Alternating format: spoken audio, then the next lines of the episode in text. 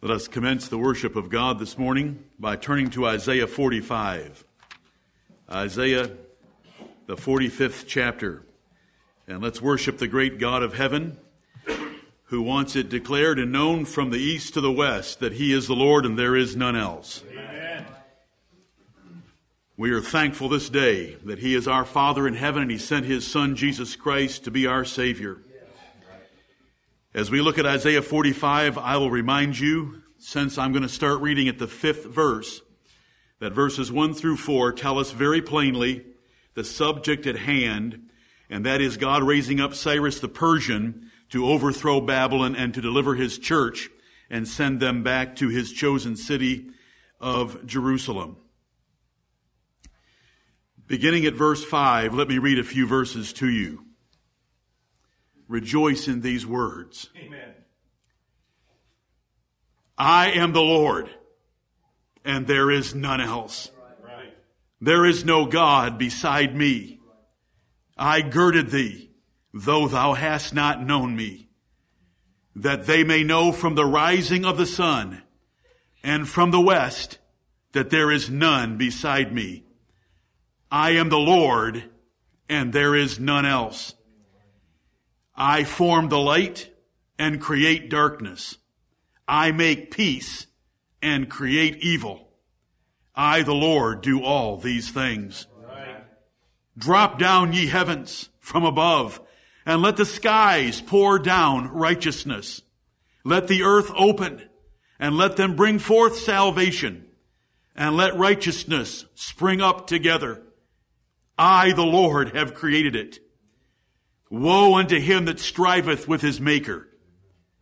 Let the potsherd strive with the potsherds of the earth.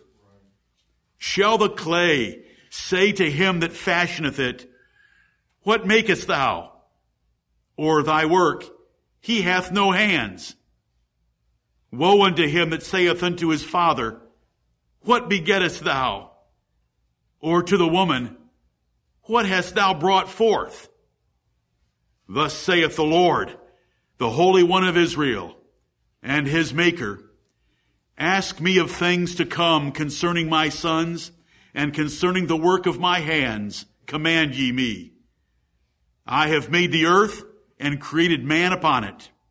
I, even my hands, have stretched out the heavens, and all their host have I commanded. Right. I have raised him up in righteousness and I will direct all his ways. He shall build my city, and he shall let go my captives. Not for price nor reward, saith the Lord of hosts. Amen. amen and amen. What a wonderful passage of scripture. If you're ever looking for verses to praise, try the 40s in the book of Isaiah. Remembering that the chief event in those 40s is God's overthrow of the impregnable city of Babylon, and he did it in one night. And Cyrus, as soon as he took the throne, issued a decree for all the Jews that were of a mind to return to Jerusalem and rebuild the city and rebuild the temple. And it tells us here, he didn't do it for price. They didn't buy this political favor. He didn't do it for reward. He was giving away some of the diligent laborers in the empire of Babylon he did it because the Lord God of heaven told him to do it. Right. We want to worship this God today because this is the God of the Bible. Amen. We're thankful to know him. We're more thankful that he knows us. Amen. And we're thankful for his son, Jesus Christ. Oh, brethren, he is the potter and we are the clay. If we want to argue about that fact, we should argue with other pieces of broken pottery, not with him. That's what a potsherd is, a piece of broken pottery. We don't want to argue with him. I hope you see the exclamation points. I hope you can see that God is speaking. There is none other God but him. And he is our Savior, and he is the source of our salvation of any kind, and he is the source of our righteousness. He brings it forth because he creates it. May the Lord bless the reading of his word. Let us pray. O Lord God our Father, which art in heaven, hallowed be thy name. Amen. Blessed God, we thank thee and praise thee and bless thee for all that thou hast done. Here in these verses, we are able to read what you did for your church under the Old Testament when for their sins you had sent them captive into Babylon. And though that city from an engineering standpoint was impregnable and could withstand sieges for years, you overthrew it in one night and we praise you and bless you. We know that you did it because the scriptures declare it to us. Right. We know why you did it for the sake of your church. We know who did it because you named him 150 years before he was born, Cyrus the Persian. Lord, we bless you and praise you this day. Heavenly Father, we're thankful to be part of your church. Those that you gave to the Lord Jesus Christ, and he said he would lose none of them. Heavenly Father, we're thankful for that. We're thankful that we do believe on the Lord Jesus Christ, that He is the Son of God and the only Savior from sin, thus proving that we are your sheep. Oh Father, we thank you for your loving grace. We thank you for your electing pardon and your predestinated adoption of us to be your children. Heavenly Father, this day, draw nigh to us as we draw nigh to thee. Stir us up in our inner man that we would love thee more than we ever have before.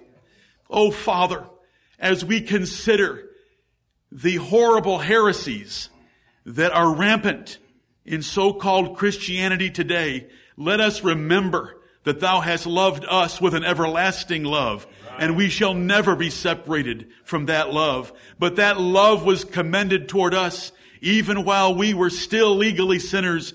Christ died for us.